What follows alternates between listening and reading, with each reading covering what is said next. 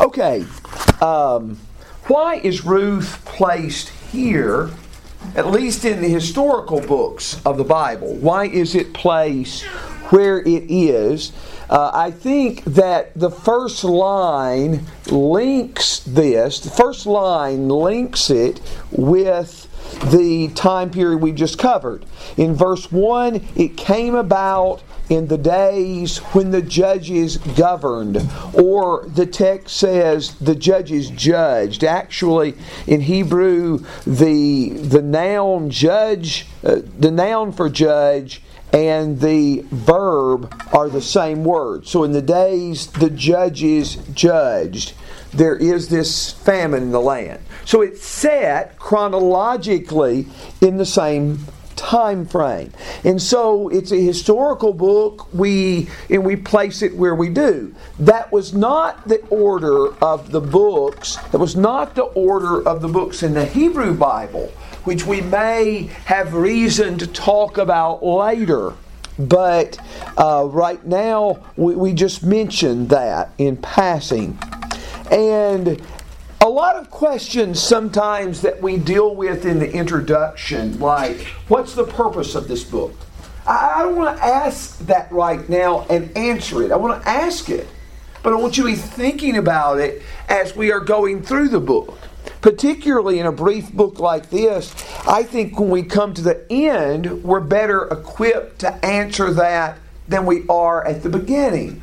And sometimes my uh, I'm reluctant to state the purpose of the book right as we begin before we've looked into it because let us study the book, let those things unfold, and then come to that conclusion as to what is the purpose, what is the reason behind this. But an outline of the book the, the family, the first family here in this book, Elimelech, Elimelech and Naomi, are going to move to the land of Moab with their two sons. Uh, then Orpah is going to leave her mother in law, but Ruth clings to her, and then Ru- Naomi will come back to their hometown in Bethlehem. But let's read these, let read the chapter, and let's come back and talk about it. It came about in the days when the judges governed or the judges judged, there was a famine in the land. And a certain man of Bethlehem in Judah went to sojourn in the land of Moab with his wife and his two sons. The name of the man was Elimelech, and the name of his wife, Naomi. And the names of his two sons were Mahlon and Chilion. Ephrathites of Bethlehem in Judah. Now they entered the land of Moab and remained there. Then Elimelech, Naomi's husband, died, and she was left with her two sons. They took for themselves Moabite women as wives. The name of the one was Orpah, and the name of the other was Ruth, and they lived there about ten years. Then both Mahlon and Chilion also died, and the woman was bereft of her two children and her husband. Then she arose with her daughters in law that she might return to the land of Moab, for she had heard in the land of Moab that the Lord had visited his people in giving them food. So she departed from the place where she was, and her daughters in law with her, and they went on the way to return to the land of Judah. And Naomi said to her two daughters in law, Go return, each to her mother's house. May the Lord deal kindly with you, as you have dealt with the dead and with me. May the Lord grant that you may find rest, each in the house of her husband. Then she kissed them, and they lifted up their voices and wept. And they said to her, No, but we shall surely return with you to your people. But Naomi said, Return, my daughters. Why should you go with me? Have I yet sons in my womb that they may be your husbands? Return, my daughters, go, for I am too old to have a husband. If I said I have hope, if I should even have a husband tonight and also bear sons, Would you therefore wait until they were grown? Would you therefore refrain from marrying? No, my daughters, for it is harder for me than for you, for the hand of the Lord has gone forth against me. And they lifted up their voices and wept again. And Orpah kissed her mother in law, but Ruth clung to her. Then she said, Behold, your sister in law has gone back to her people and her gods. Return after your sister in law. But Ruth said, Do not urge me to leave you or to turn back from following you. For where you go, I will go. And where you lodge, I will lodge. Your people shall be my people, and your God, my God.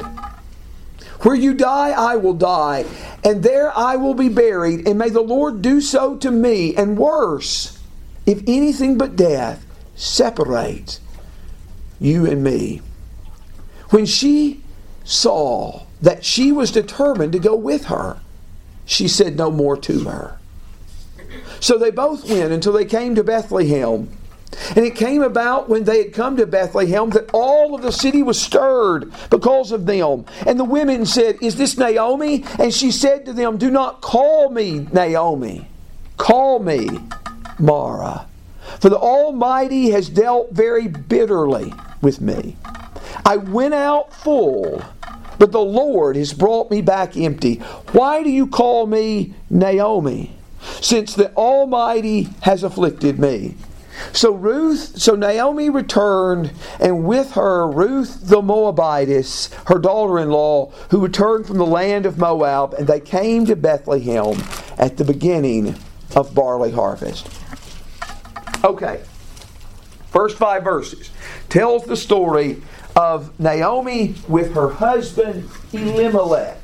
Elimelech. Elimelech means uh, my God is king, or, or something uh, to that effect. Uh, my king is, or the king is my God, uh, but it's a reference to the God that he served. He has his wife, Naomi. There is a time of famine. Now, Bethlehem, uh, and always when you discuss the meaning of a word, there are a few people here and there who will disagree, but generally it's agreed that Bethlehem means the house of bread.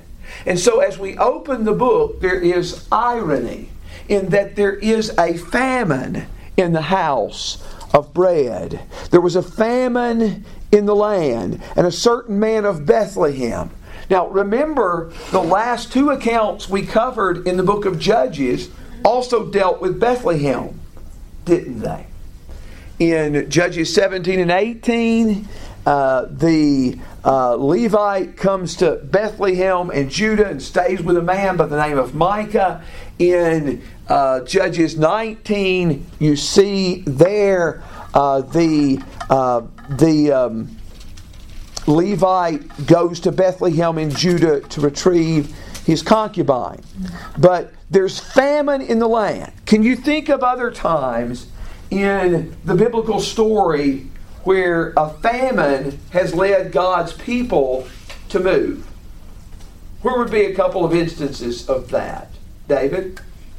Uh, when Joseph was in Egypt. Okay. famine in the reason that all the family of Jacob goes down to Egypt is because Joseph is going to provide for them during those years of famine in, in Genesis uh, chapter 46. I was going to say, and Abraham and Sarah went down to Egypt a couple times because Yes. of the famine. Yes, yes, they, they, they did in Genesis 12. If you look at Genesis 12, verses 12, uh, Genesis 12, verses 10 through 20, what you will see is that Abraham's experiences in Egypt foreshadow Israel's experiences in Egypt.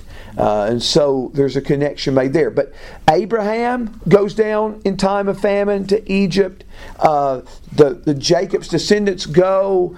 And here, they're not going to Egypt but but they're going to Moab. It's a much uh, shorter journey for Elimelech and Naomi than if they had gone to Egypt. But they also have two children. was it best for them to go here in the first place? I, I, don't know. We're not given the answers to, to things like that. You remember one time that there was a famine in Genesis 26, and Isaac was told, Don't leave the land.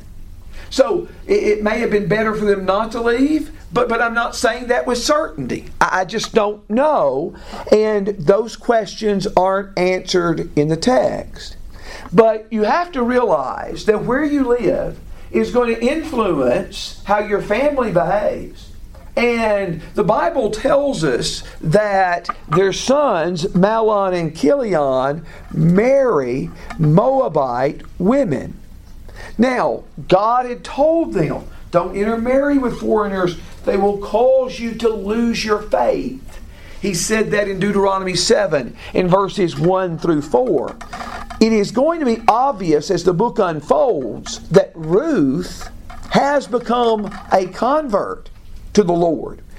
The marriages of Deuteronomy 7 weren't meant to prohibit that, but did they marry first and then later uh, Ruth adopts their gods? I raise a lot of those questions, but we can't answer them from the text. I'm just simply telling you, uh, I'm aware those things can be asked and, and you may have thoughts, but we just don't know the definitive answer. The key thing is that when a family goes down, they go down four strong. But Elimelech dies in verse 3. Mahlon and Chilion marry Moabite women. They marry Orpah and Ruth, they live there about 10 years, but they die as well. Naomi has come in with four, and she's going to go back home by herself. And I cannot imagine the sense of emptiness that she felt after those 10 years of Moab. David? Would it be reasonable to assume that this is during a period of unfaithfulness for the Israelites because of the famine? Because God had made the promise if you're faithful, I'll bring the rains and there'll be plenty. You know, this is the promised land. Yeah. And there's obviously a famine, and so, you know, there's not plenty. Okay. Certainly, there were periods of unfaithfulness during the time of the judges. Well, yeah, when you just asked, could it have been a time of unfaithfulness in the judges? I think everybody responds who's just read the book. Yes, uh, it could be, and uh, but particularly, you're right that a famine would have been one of the curses of the covenant. And so that may have only, you know, emphasized that more. So, so you, you're right. That may well have been the reason, but um, originally, when Naomi is going to start back home, both daughter in laws will seek to accompany her, but only one will end up making the trip. But what questions do you have on verses 1 through 5? Anything right there? I've always wanted to know what the men died of. I just, Okay. I don't know why. I just Okay. It's like because there's not a, there's not really like a hint in the text that they were unfaithful and were struck down or anything like that. I mean, other than they died presumably at a fairly young age. Yes, at, at a fairly young age. But I would state this. I can remember reading through a book that talks about the you know, the various countries of the world, how much of the population is educated and literate and can read or write, um, and what the basic income is in those nations and the life expectancy. There's still a lot of nations on earth where the life expectancy is around 40 or 50 years. The very fact that we live as long as we do here is a blessing that some people who were born in, for example, the landlocked areas of Africa would not enjoy. And uh, I'm not saying there are no old people there because uh, a couple of years ago I put on a Facebook page a picture of a man in the south part of Africa, I think it was Zimbabwe, who was 95, who walked five miles to church uh, every Sunday. He has since passed away. He died. He did not make it to 100. But it's not to say there aren't old people there. But I am saying life expectancy was short. And even prior to the Civil War, life expectancy was much shorter here. So I, I think they died relatively young, particularly the sons. But it's difficult to say even that with, with precision in this particular case. Um, but I want us always, when we look at a biblical book, to see what the Lord is doing, to see what He is doing. And verse Verse 6 stresses right away when Naomi arose, when she arose with her daughters in law, that she might return from the land of Moab, for she had heard in the land of Moab how the Lord had visited his people in giving them bread. I think what David said a moment ago is a good possibility. It may well have been the famine was because of a judgment from God trying to wake the people up. But definitely, we know right here that the fact they have so many crops is the Lord's blessing because the text says it is. The text says she heard in the land of Moab the Lord had visited his people in giving them bread. So the Lord is responsible for this blessing.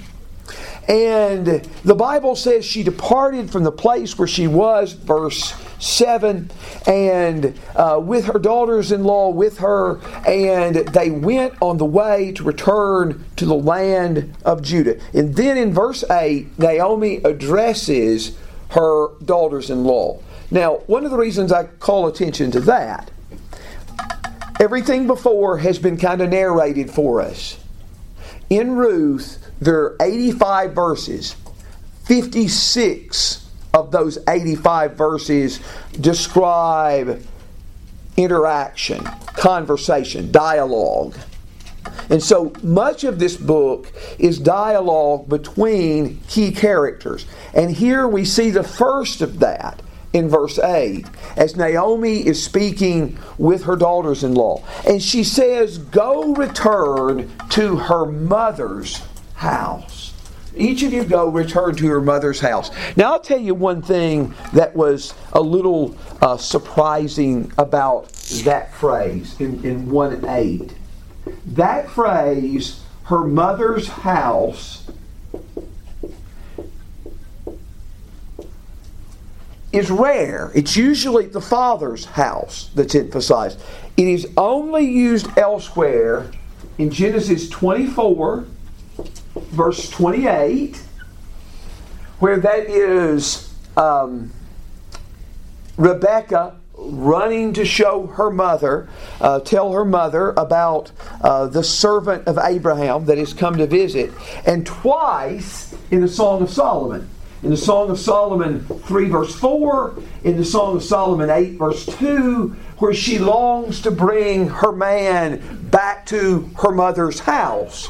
And so those are the only instances in the Old Testament. Usually it is the father's house that is emphasized. Here, the mother's house. And, and as this mother is speaking to two women who've lost uh, their husbands, they think more in terms of the mother of the house than the father. And maybe that's only, only natural. But she says, May the Lord deal kindly with you as you have dealt with the dead and with me. This word, deal kindly, deal kindly, is the Hebrew word chesed. And it is a word that we've emphasized a lot in the book of Psalms because there are 247 instances of this in the Old Testament, and 128, a little over half, are in the book of Psalms. And usually, when the Bible is emphasizing loving kindness, it is the Lord who is showing this to his people. It's a covenant word. It is persistent love. It is a love that doesn't die. It is a love that doesn't give up. And the Bible tells us, May the Lord deal kindly with you as you have dealt with the dead and with me. Now, this word, which refers to covenant love, is going to be used a couple of other times in the book. It's used in 1 8, it is going to be used in 220, it is going to be used in 3, verse 10. And each of those instances are important. But that's going to be a key word just as it's a key concept throughout the whole Old Testament. Go return each of you to his mother's house, to her mother's house. And may the Lord deal with you as you have dealt with, the, with me. Uh, as you have been so good to my sons, may the Lord grant kindness to you, and may the Lord grant you that you may find rest, each in the house of her husband. You know what it tells us about Naomi's worldview? She believed that God is sovereign over human relationships. May the Lord grant you that you may find rest in the house of a husband. The Bible says house and wealth are an inheritance from fathers, but a godly wife is from the Lord. Proverbs 19, verse 14. Now, I can look at passages in the Bible and I can establish the fact that wealth is a gift from God too the point is not really to deny that wealth is from God. The point is to underline and put an exclamation mark behind the fact that a godly wife is a blessing from God. And here the Bible shows the Lord's the Lord dealing in these situations, the Lord's sovereignty in these matters.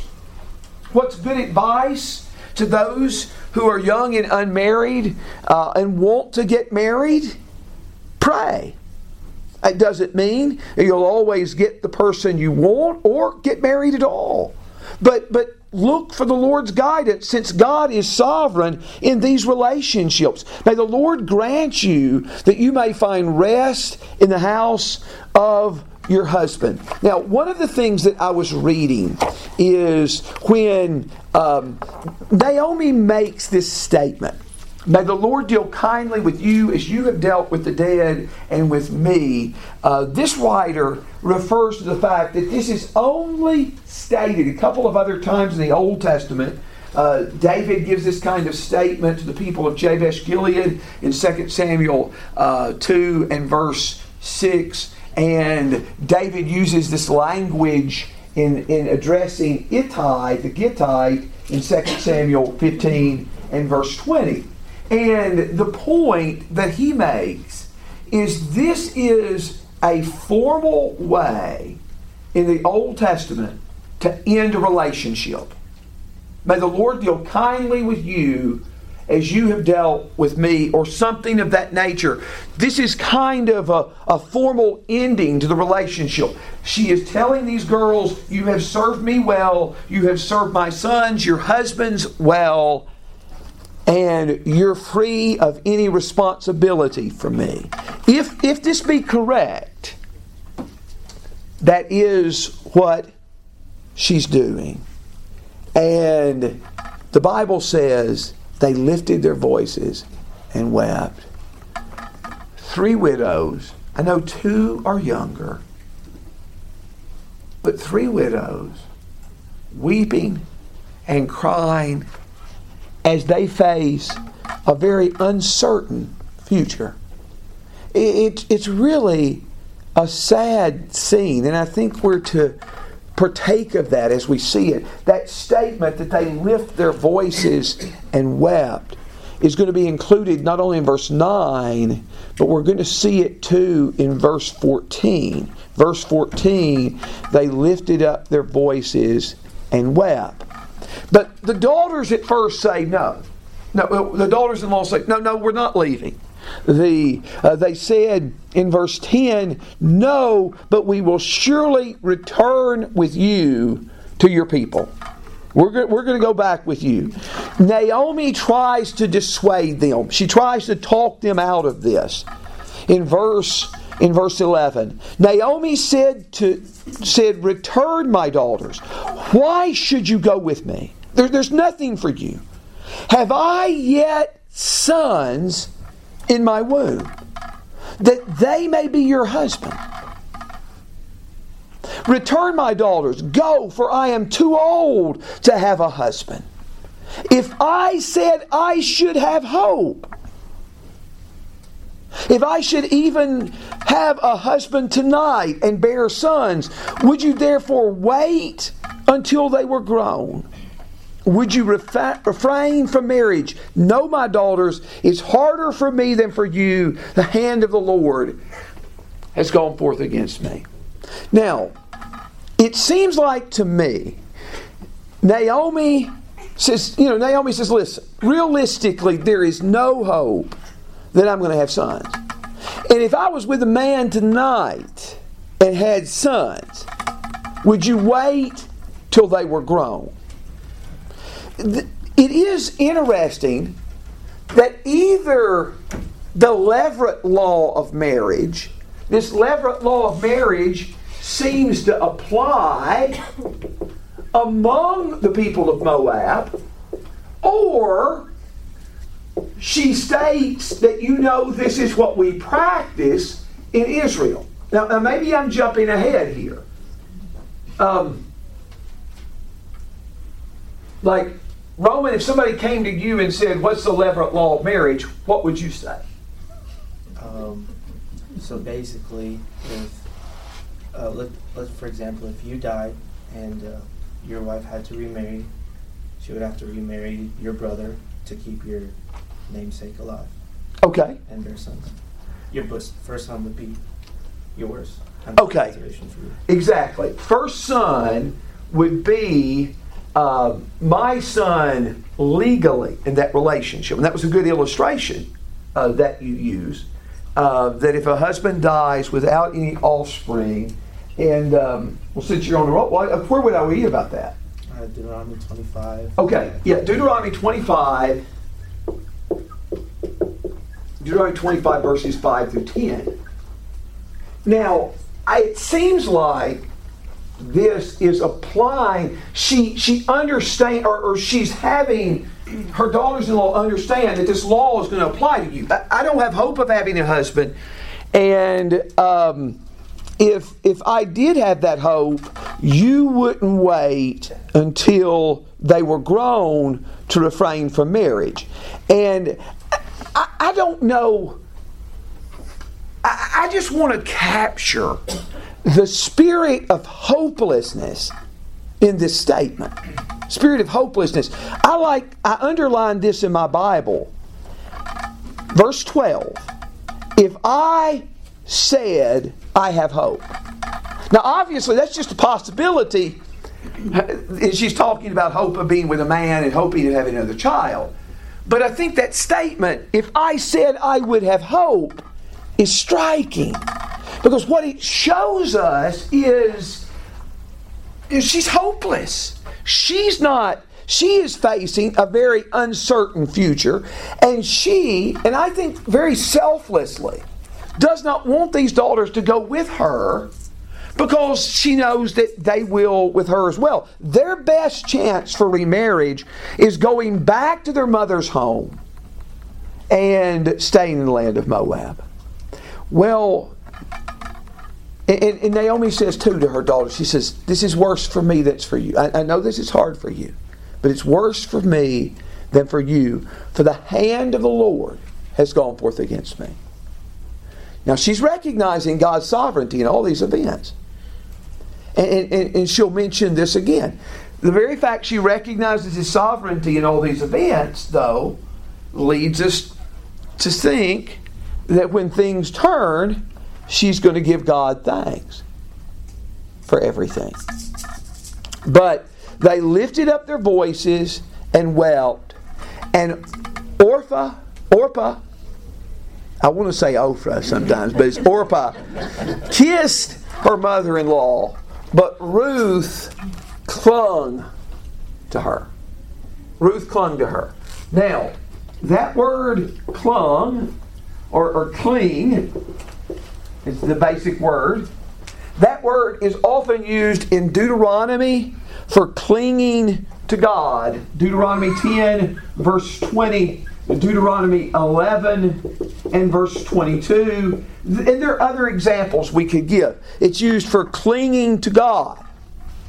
But it's also used in Genesis 2 in verse 24. A man shall leave his father and mother and cling, cleave to his wife. And they're no longer two, but one flesh. Cling or cling to your wife. So, my point that I'm stressing her daughter in law expresses the kind of devotion to her that is often characteristic of marriage. Later in Ruth 1 16 and 17, we're going to find um, these verses. I know when we were married, I think this was my mom that cross stitched those verses for us.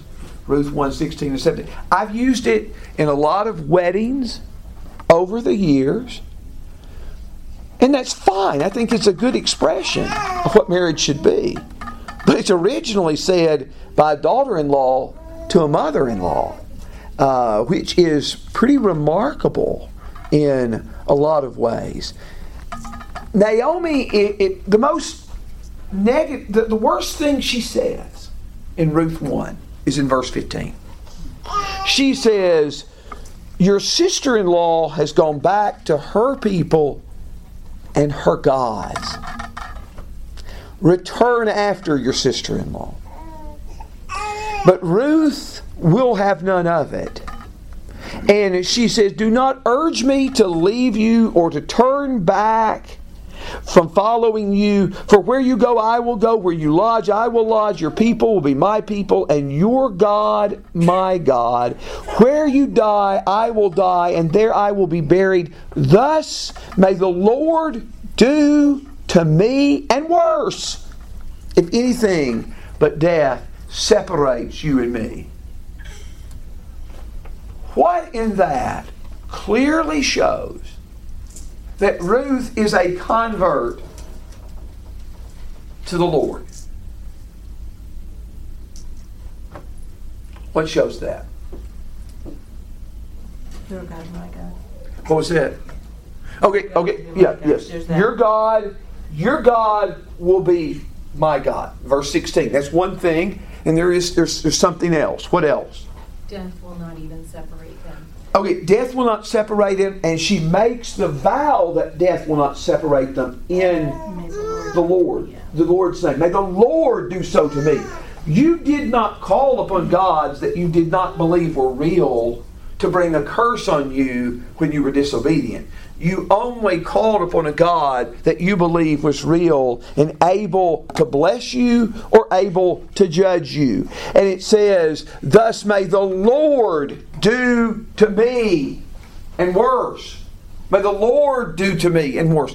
The fact that she takes this oath in the name of the Lord is proof of her loyalty to God. Remember in uh, Deuteronomy 6, Deuteronomy 6 in verse 13, you shall fear only the Lord your God. You shall worship him and swear by his name. Deuteronomy 6 and verse 13. And Ruth is swearing by the name of Israel's God. But but nothing but death, as Micah said, separates them. Nothing but death. Again, an instance, an example of how this is, in some ways, a picture of marriage. Naomi sees she's determined to go, and she stops trying to talk her out of it. Now, I, I like the way that um, Ruth says this, and I'm trusting that you have the outline now. But in verse 16, do not ask me, do not entreat me to leave you or to turn back from following you. The word leave is sometimes translated leave, abandon, forsake. It'll be used three or four more times in the book of Ruth. But it was used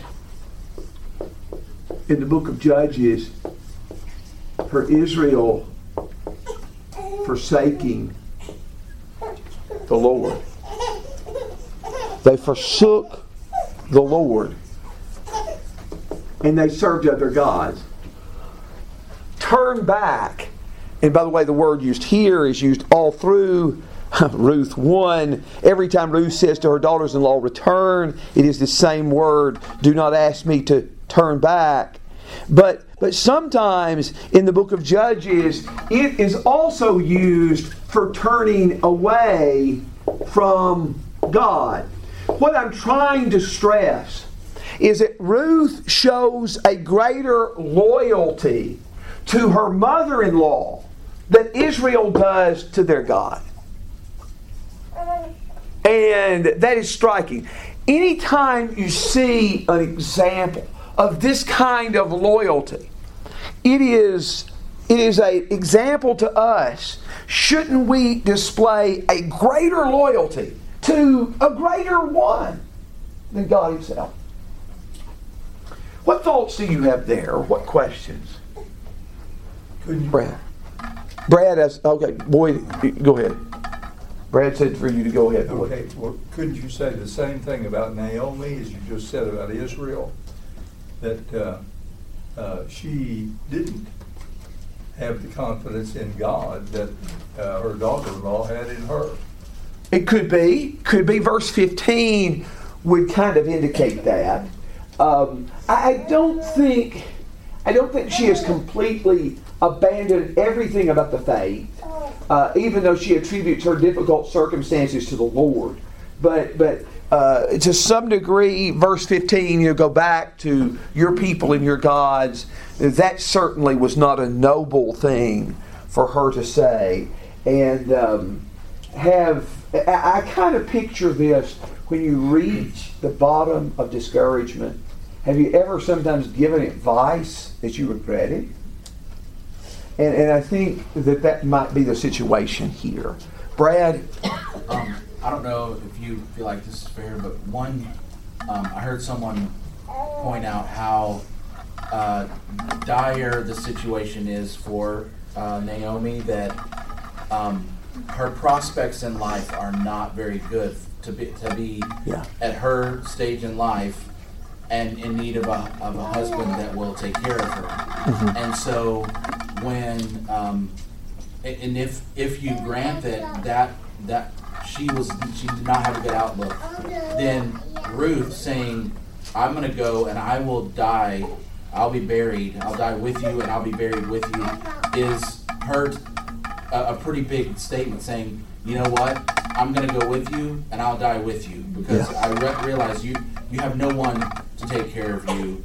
Um, Mm-hmm. You know, my prospects are way better than yours, but Yeah. I'm going to go with you, and where you die, I'll Yeah. die, and uh, even death, uh, you know, can't separate us. often in these days in Israel and up into in our country, up until probably the 1920s or 30s, um, I, I think I don't know the answer to all this psychologically, but but a lot of times the reason people had a lot of children is first they were depending on them for workers to help them, but also they had to have somebody to care for them when they were old.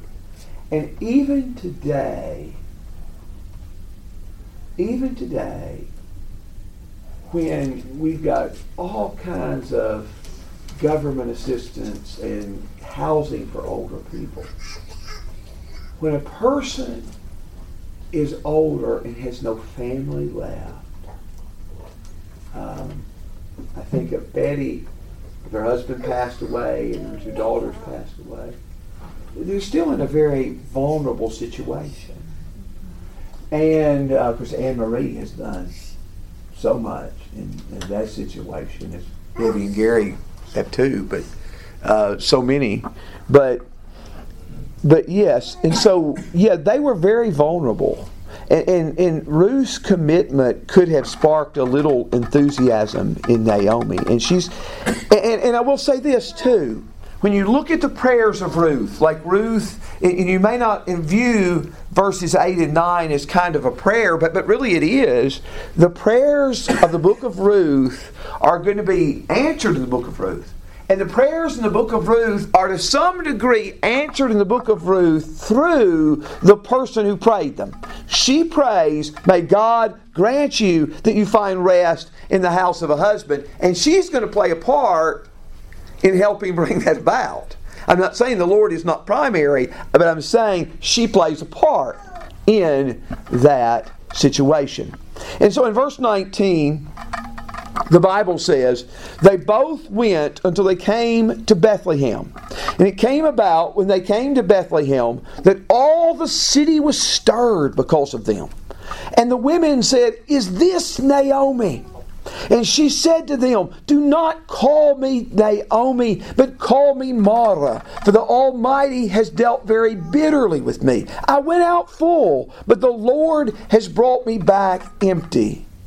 So, the Lord is witnessed against me, and the Almighty has afflicted me.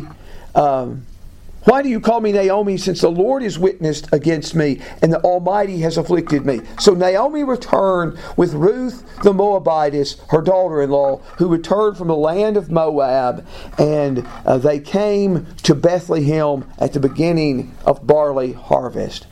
But they come to the city of Bethlehem, and the text says, All the city was stirred all the city was stirred. Basically, the same kind of expression is used in the New Testament when Jesus comes in the triumphal entry into Jerusalem. All the city was stirred. And they are saying this is Jesus the prophet. But here, they're stirred. And There, there wasn't ways to correspond in those days easily. Since Naomi has left, they have not seen her. And uh, here she is coming back after 10 years, and, and they say, Is that Naomi? And the irony of her name strikes her. Naomi can mean things like comfortable or pleasant. And she says, Don't call me Naomi, but call me Mara. Do you remember in Exodus 15? That Israel came to uh, some springs of water and they could not drink, for the water was bitter, and they called it Mara. Yes.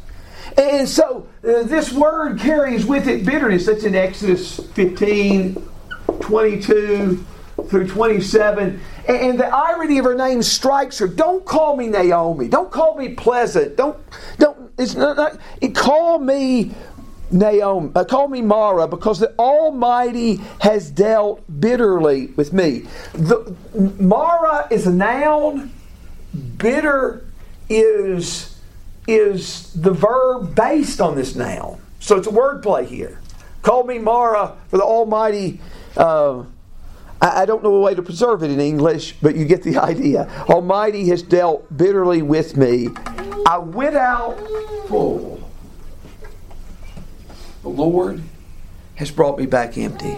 Now, she's attributing all this to God. Sarah, do you have a thought right here? I was going to say, you got to wonder a little bit what Ruth thought when her coming with Naomi is considered still being empty.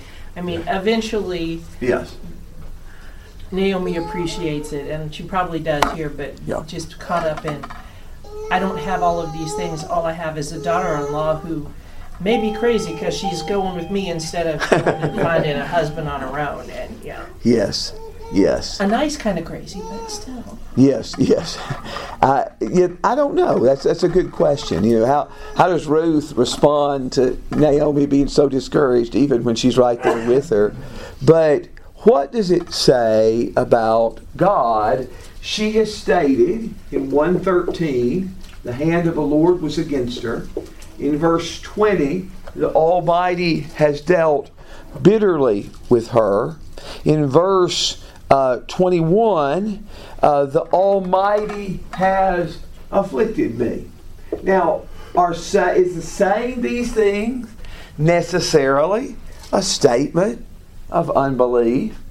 Remember when Job lost his livestock and Job lost his children, Job said, Naked I came from my mother's womb, naked I shall return. The Lord has given, the Lord has taken away. Blessed be the name of the Lord. Through all this, Job did not sin with his mouth. It's not a sin for him to say that. It is a recognition that sovereignty does belong to the Lord. The Bible tells us that the Lord creates good and evil. Your translations have different words there, but but it is the words for good and evil. But but evil is not in Isaiah 45 verse 7. Evil is not moral evil. Evil equals calamity or difficulties, problems, uh, suffering. God's hand is shown in that. Uh, he creates good and creates evil. So, but she is definitely, she is at a low point. She is broken. She is discouraged. And one of the things we're going to see unfolding in this book is that Naomi's emptiness will be transformed to fullness. The word for empty is only going to be used one more time and it's going to be used in 317 where uh, ruth is given a great deal of grain and says do not go back to your mother-in-law empty handed empty handed naomi's emptiness is going to be transformed into fullness by the lord almighty. Now ruth the land of moab as i counted was mentioned seven times in ruth also, the term Moabite is used another seven times in Ruth. So, Ruth being a Moabite, Ruth being from Moab, is a key element in the story. You remember God's promise to Abraham that through you all nations will be blessed. Genesis 12 3, Genesis 22, uh, verse 18, through you all nations will be blessed. And what we see here is God's promise. God's uh, God's promise is experiencing some level of fulfillment in the life of, of Ruth. And the Bible tells us when they arrived at Bethlehem, it was the beginning of barley harvest, which would have been late April, and early May in that time of year in the land of Israel. Anyway, what what thoughts do you have right there? What what ideas? Was because everybody was kind of like stirred up when Naomi came back. Is that a sense that she or the family was prominent before they left? Or is it just like, oh, look, somebody came back. This is a small town and somebody. I, I, I think more of the latter. I think it's, it's a small town where everybody would have known everyone. Uh, could it have been a prominent family? You know, may have been, may not have been. But I think it would have been a, a close knit place where people knew one another. And uh, so, I mean, it's exciting when somebody that you never thought would see see again comes back most times that excitement's good, uh, you know, if it's a good thing. Uh, but but if it's it, and so I think that that would have been the situation. It just would have been their familiarity with with uh, her. What else? I, I, just see all through the book that that uh, no matter what human beings do, God's plan is not going to be thwarted. Yes, that, that is true. God's plan is not going to be thwarted. The side we take on it is going to depend on whether we're blessed or cursed. You know, but God somehow ultimately will will prevail and he will overcome. So, Lord willing, on Sunday we will try to go over Ruth 2. The next Wednesday night on Ruth 3, I'm not supposed to be here. Uh, I'm supposed to be preaching in Texas. I'll be there here this, that Sunday, but but it's Monday through Friday, and um, so. But Lord willing, Ruth two on Sunday. But God bless, and see you then.